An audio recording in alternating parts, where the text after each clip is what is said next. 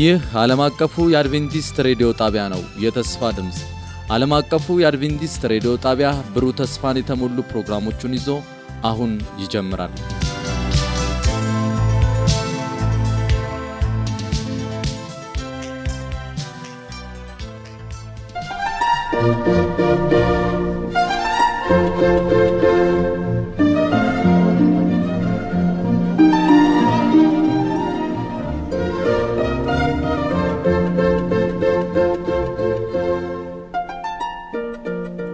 ሰላም ጤና ስጥልኝ።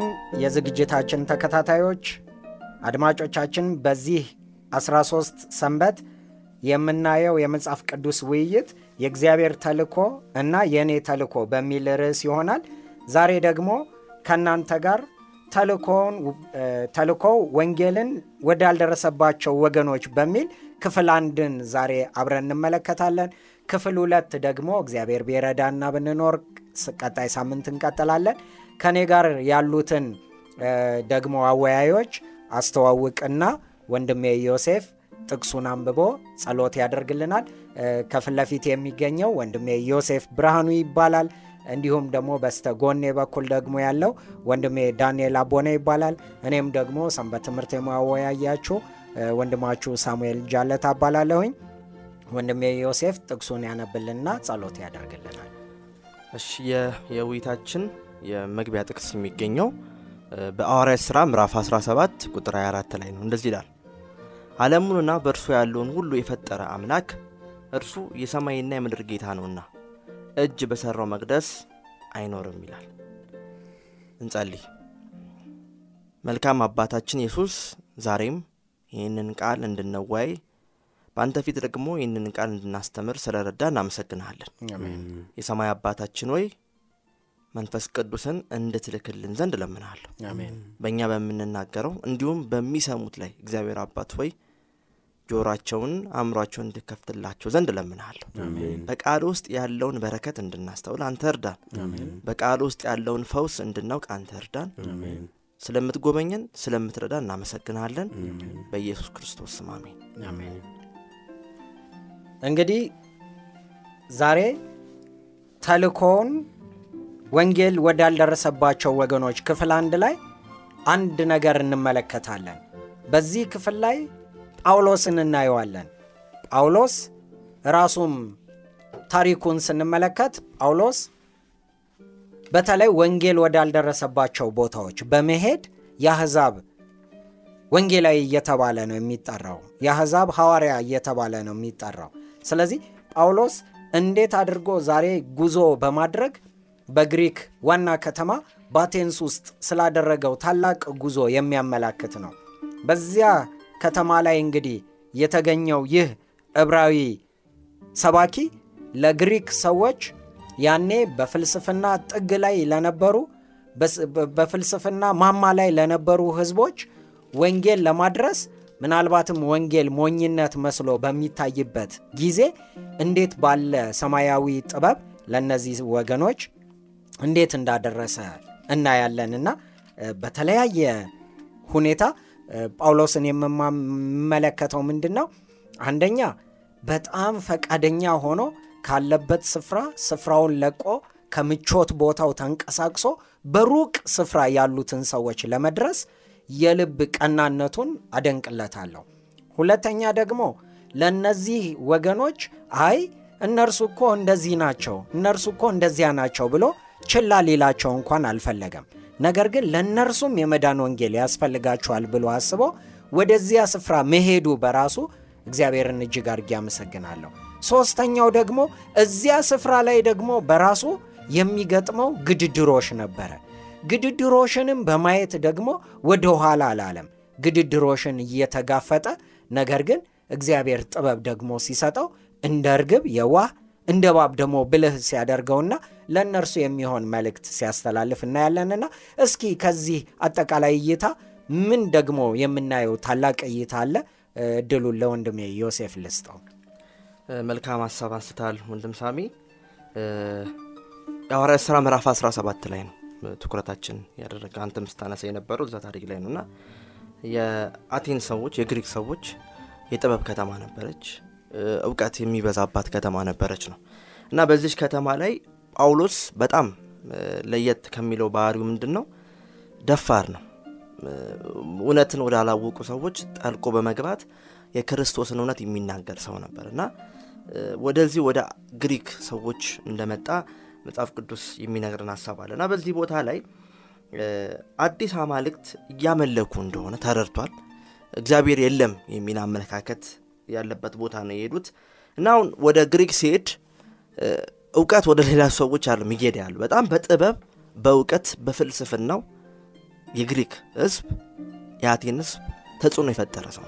still እስካሁን ድረስ ስለ ጥበብ ወይም ስለ ፍልስፍና ስናነሳ መጀመሪያ የምናነሳው አገር ወይም የምናነሳው ከተማ ግሪክ ናት። የግሪክ ዋና ከተማ ነው አቴንስ። እና በዛ ውስጥ የተከሰተውን ታሪክ ነው። እና ወደዚህ ጉዳይ ላይ ወደ አሪዮስ ፋጎስ ወደ ተባለ በህግና በሃይማኖታዊ ግዶች ላይ እውቀት ወደ ነበረው ሰው አመጡት። እና ያመጡት ጥያቄ ምንድን ነው እየተናገረ ያለው ነገር አዲስ ነገር ነው። ክርስቶስ ሞቷል። ክርስቶስ የሚባል አምላክ አለ። ለሰዎች ሲል ወደ ምድር መጥቶ እንደተሰዋ እንዲሁም ከሞተ በኋላ ደግሞ በትንሣኤ ወደ ሰማይ እንደሄደና በሰማይ እየሰራ ያለውን ስራ ጭምር እያስረዳ ነው ያለው። እና ይህ ነገር አዲስ ነገር እያስተዋወቀ ስለነበረ ወደዚህ አንደበተ ርቱዕ ወደ ተባለው አስተዋይ ወደ ሆነው ሰው እንዳመጡት ይናገራል ማለት ነው። እና ታዲያ በግሪክ ታሪክ ውስጥ እስካሁን ድረስ በዘመናችን ተጽዕኖ ፈጣሪ የሆኑ ታላላቅ ፈላስፎች አፍርታለች ግሪክ።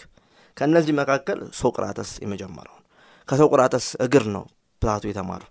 ከፕላቶ ቀጥሎ ደግሞ አርስቶትል ነው። አርስቶትል በዳንኤል ምዕራፍ ሰባትና ሁለት ላይ የግሪክን መንግስት ወደ ዓለም መንግስትነት ሲመጣ ይዞት የመጣው አሌክሳንደር ዘግሬት ያስተማረው ለዛ ነገር ያበቃው አርስቶትል የተባለው ፈላስፋ ነው። እና ይህ ፈላስፎች እስካሁን ድረስ ብዙ ሰዎች በእነዚህ ሰዎች ተነስተው የዓለምን ፍልስፍናን ይወያዩበታል ይቃኙበታል።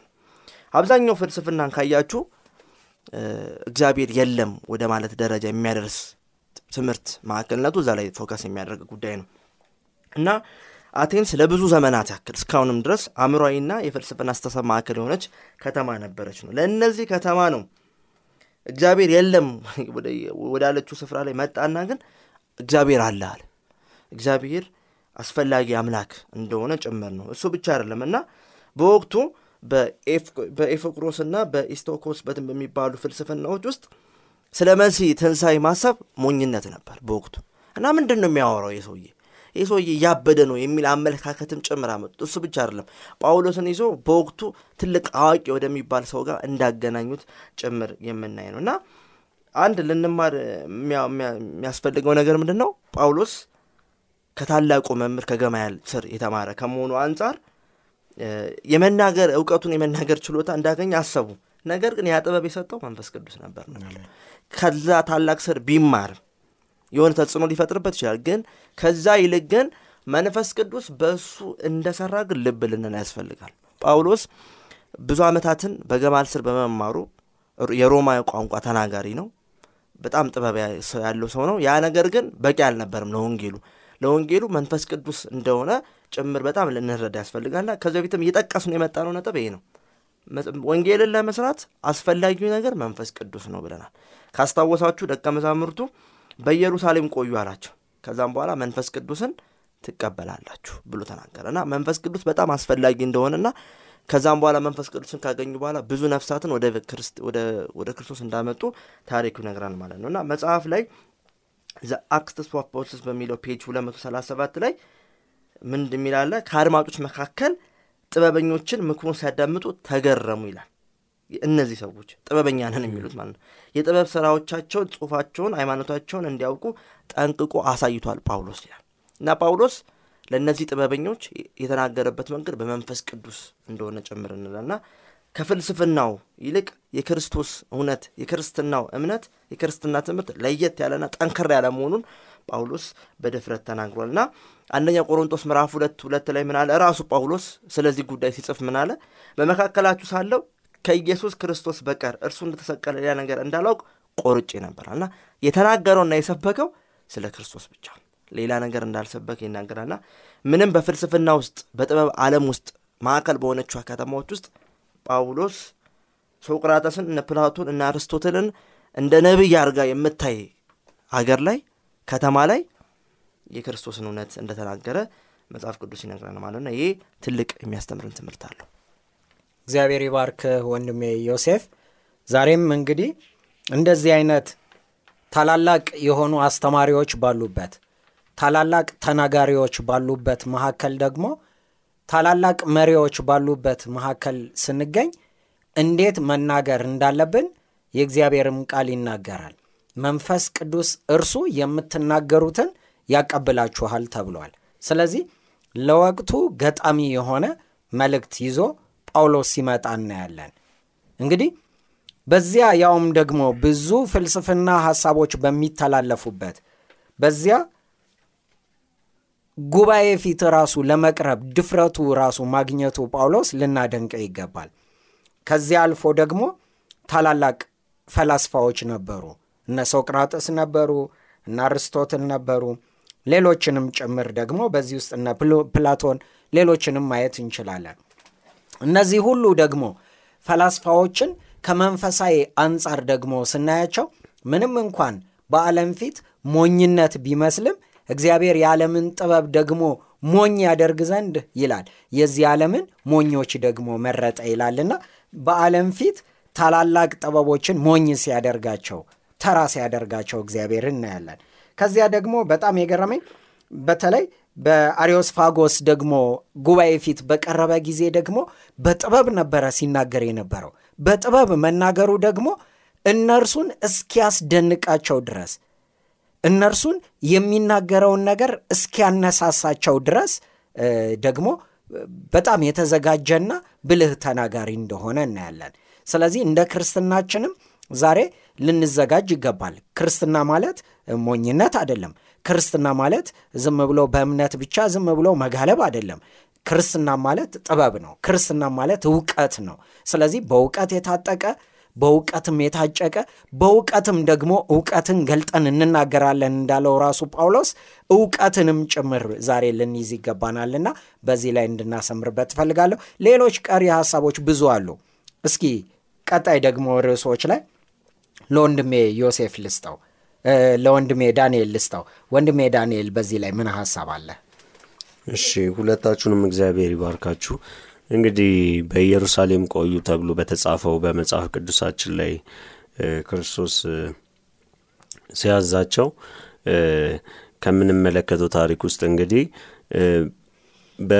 በጠበቁበት ሰዓት ደቀ መዛሙርቱም በማንበብና በጸሎት ነበር ሲጠብቁ የነበረው በመዘጋጀት ነበር ሲጠብቁ የነበረው እና ጳውሎስም በዛ ውስጥ ሲያልፍና ራሱን ብቁ አድርጎ እዚህ ጋር ሲቀርብ እንመለከታለን እና በዚህ ጉባኤ ባቀረቡት ጊዜ በአሪዮስፋጎስ ጉባኤ ባቀረቡት ጊዜ የሚመክትበትን ቃል ታጥቆ እንደነበረ ነው የምንመለከተው እና በቀጣዩ ክፍል ደግሞ እንደዚሁ ጳውሎስ የማይታወቅ አምላክ ብሎ ሲያሞግሳቸው እንመለከታለን እና እንደተባለው የቃሉ እውቀት አለው፣ ጎበዝ ነው። ለምን ማምለክ እንደሌለባቸው ፕሩፍ ሊሰጣቸው ይችላል፣ ወይንም ማስረጃ ሊሰጣቸው ይችላል። ነገር ግን ያንን አልነበር የሚያደረገው። ተቀባይነትን ለማግኘት ሲል ምን አደረገ? በከተማችሁ ስዘዋወር ነበር እና ከምታመልኳቸው ጣዖቶች መሀል የማይታወቅ አምላክ የሚል ስም ያለው አገኘሁኝ እና በጣም አድናቂያችሁ ነኝ በጣም ለሃይማኖታችሁ ያላችሁን እንትን አደንቃለሁ እያለ ሲያወራቸው እንመለከታለን። ከዛም በኋላ ምን ይላቸዋል? እንግዲህ ይህ የማይታወቀው አምላክ ይህ ነው ብሎ ክርስቶስን ሲገልጽላቸው እና ሲያስተምራቸው እንመለከታለን እና እና እዚህ ጋር ሲናገር ምን ይላል? ከተሳሳተ መንፈሳዊነት ወይንም ወጥቶ ካለመስበክ ምን ይላል እንደዚህ አይነት ቀናይ የሆኑ አስተሳሰቦችን በማምጣት መስበክን ጥሩ አማራጭ እንደሆነ ይናገራል የሰንበት ትምህርት ክፍላችን። እና በዚህ ሀሳብ እንግዲህ ስንመለከት ለህዝቡ የሚቆረቆር ሰው ወይንም ለህዝቡ አመስጋኝ የሆነ ሰው ቶሎ ተደማጭነትን ያገኛል። እና ጳውሎስ ለማይታወቅ አምላክ በሚለው ጽሁፍ ላይ የጋራ ጉዳይ ሆነው እንዲመለከቱት አድርጓቸው ነበር እና ብዙዎች ያምኑ ነበር በሚናገረው ንግግር እና ባደረገውም ንግግር አላፊ ይዘባቸውም ነበር። እንደውም አደነቃቸው። እናንተ በጣም ልትሞገሱ የሚገባችሁና ልትከበሩ የሚገባችሁ ናችሁ ብሎ ሲያሞግሳቸው እንመለከታለን እና ግን ተሳስተው ነበረ በቃ ሙሉ ለሙሉ ተሳስተው ነበረ። የሚያመልኩት ጣዖትን ነው የሚገብሩት ለጣዖት ነው። ፍልስፍና የሚያጠቃቸው ሰዎች ነበሩ። እንዳላችሁት እናንተም እነ ሶቅራጠስ እነ ማን ነው ፕላቶ እና አርስቶትል የወጡበት ትልልቅ ጸሐፊያን የወጡበት even ሌሎች ሀገራትም influence የሚደረጉበት የእኛን ሀገር ጨምሮ እነ ዘር ያዕቆብ ራሱ influence ይደረጋሉ በእንደዚህ አይነት ፈላስፎች እና እነዚህ ታላላቅ ሰዎች ያፈራች ሀገርን ነው ግሪክን ነው። እንግዲህ ጳውሎስ በምን ያህል ጥበብ ቅድም ሳሚ እንዳለው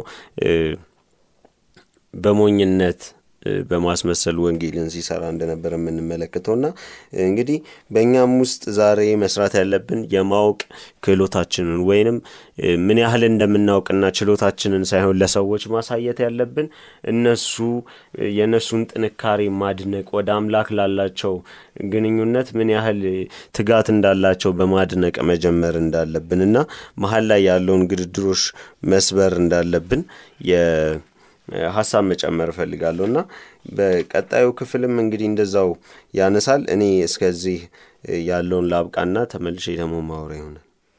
እንግዲህ ተመልከቱ። ይህ ጥበብ ሁሉ በሞላበት ከተማ ላይ ደግሞ በጥበብ መናገር ወሳኝ እንደሆነ ጳውሎስ እናያለን።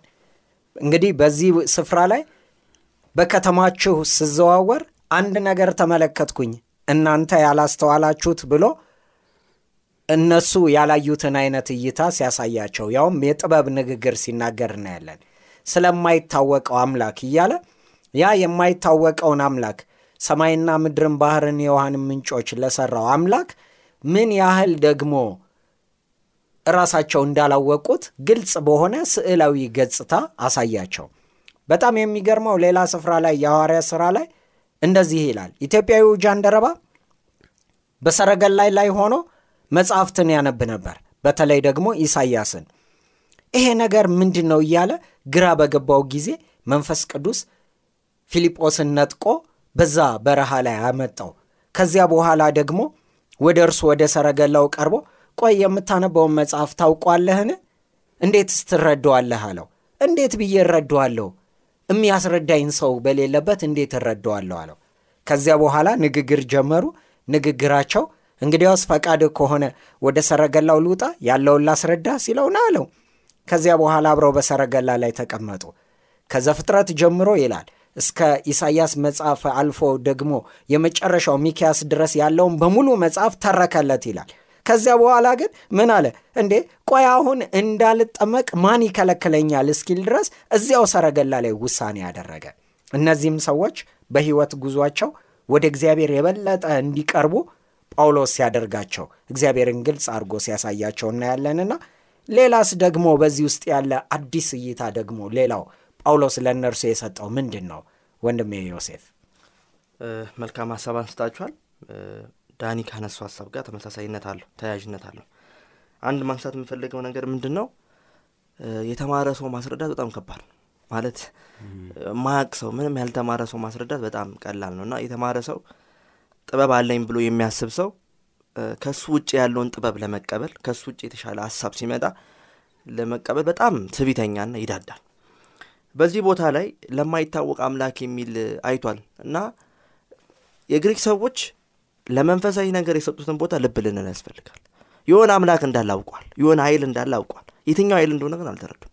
የእነ ሶቅራጠስም የእነ አርስቶትልም የእነ ፕላቶን ፍልስፍና ብታዩት የሆነ power እንዳለ ታረግዘባ ያ power ግን እግዚአብሔር እንደሆነ ግን አልተናገሩም ግን የሆነ አለምን የሚቆጣጠር ፀሐይን የሚያወጣ ጨረቃን የሚያንቀሳቀስ አዕዋፋትን ሁሉ አንድ በአንድ የሚያደርግ ምድር በጣም በስርዓት የምትኖር ሀገር ስፍራ ናት። ግን ይህንን የሚቆጣጠር አንድ ኃይል እንዳለ ተረድቷል አንድ አምላክ እንዳለ ተረድቷል። ማን እንደሆነ ግን አልተገነዘቡ ይህንን ነገር ነው የጨመረላቸው ጳውሎስ። ይህ እኮ የማይታወቁ አምላክ እኮ ይህን ሁሉ የሚሰራው እናንተ የምታምኑት እግዚአብሔር ነው አላቸው ኢየሱስ ነው አላቸው። እና ያኔ በቃ ሌላ አዲስ ብርሃን ለእነዚህ ጥበበኞች የተናገረ ነው።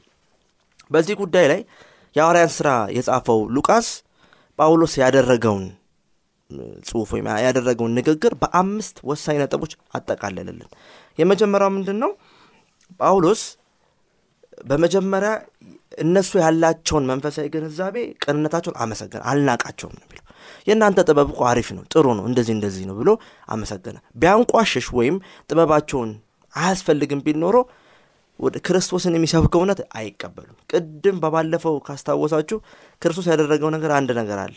መጀመሪያ ተቀላቀለ ከዛም በኋላ ችግራቸውን ተረዳ ነው። እሱ ምንድን ነው ያላቸውን ነገር respect ሰጠ።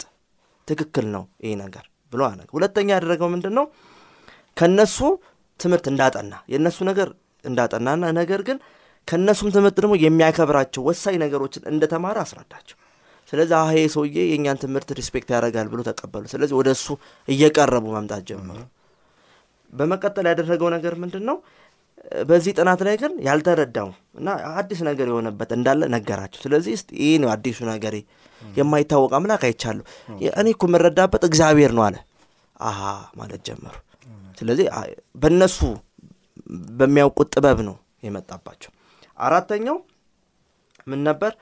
እነርሱ የማያውቁትን የእግዚአብሔርን ገጽታ ገለጸላቸው። እናንተ የማታውቁት ሩቅ የመሰላችሁ ነገር ግን የሚወዳችሁ ከእናንተ ጋር ያለው እግዚአብሔር እንደሆነ ተናገረ። የመጨረሻው በአምስተኛው ነጥብ ምንድን ነው አሁን ይህንን እውቀት አለመቀበል የሚያመጣውንም ተጽዕኖ ውጤቱንም ጭምር ነገርላቸው ስለዚህ ብትቀበሉ ይህን ታገኛላችሁ ባትቀበሉንም ይህን ትሆናላችሁ ብሎ በእንዲህ አይነት ቃል እንደደመደመላቸው እናያለ እና ጳውሎስ ጥበበኛ በተባለችው ሀገር ላይ የማይታወቅ አምላክ ብሎ በለጠፉበት ቦታ ላይ ግን የሚታወቀውን አምላክ ገለጸላቸው። የሚወዳቸውን አምላክ ገለጸ ያለውን አምላክ ከእነሱ ጋር የሚኖረውን አምላክ እንደገለጸላቸው እናያለና አዲስን አምላክ እግዚአብሔርን ለግሪካውያን ሰዎች ሲያስተዋውቅ እናያለን ማለት ነው።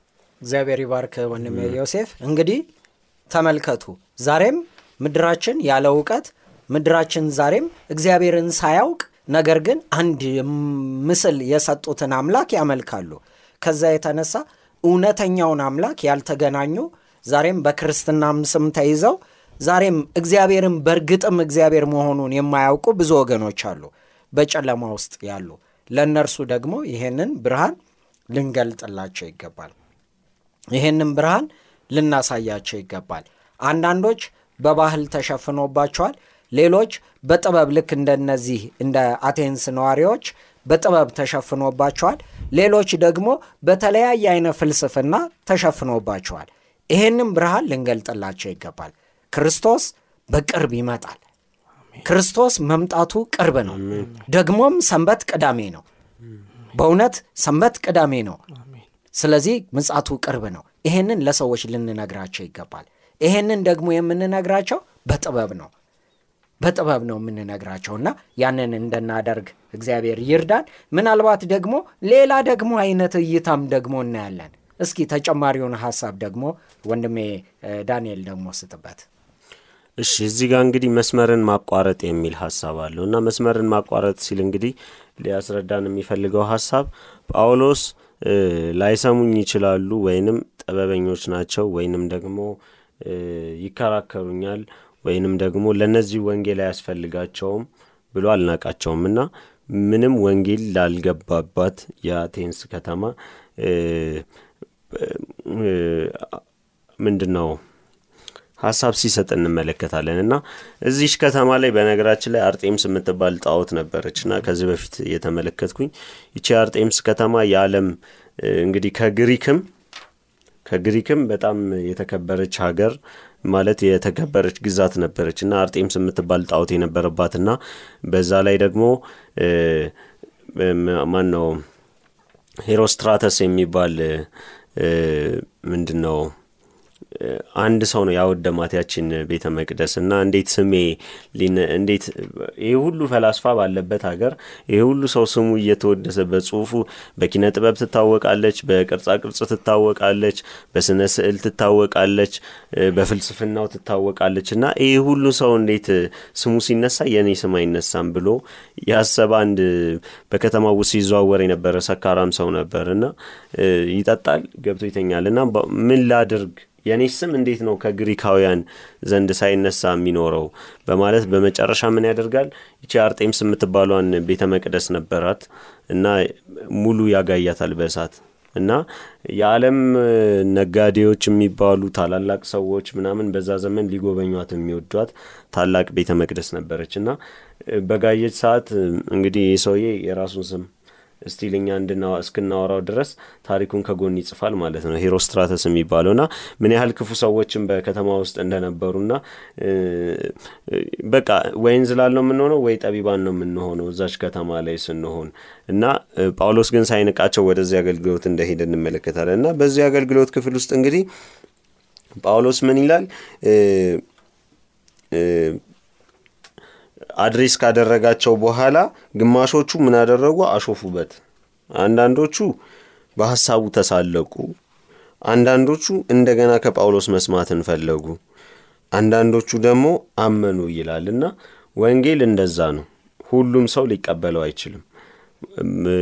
እኛ ብቻ ተናገር ነው የተባለው አደለ? ወደ ምልክት ስፍራ ውጣ ተናገር ተብለን የታዘዝ ነው እና ጴጥሮስ የረከሰውን ነገር ብላ በተባለ ሰዓት አልበላም ሲል ምንድን ያለው? እኔ የቀደስኩትን ነገር አንተ እና እግዚአብሔር ሊናገር ከፈለገ ተጠቀምብኝ ማለት ብቻ ነው። ውጡ ሲል ልክ እንደ ጳውሎስ መውጣት፣ ተናገሩ ሲለን ሄደን መናገር እንዳለብን ከዚህ ሀሳብ ላይ እንመለከታለን እና በዚህ ሀሳብ ላይ እንግዲህ ግድድሮች ይሰጠናል።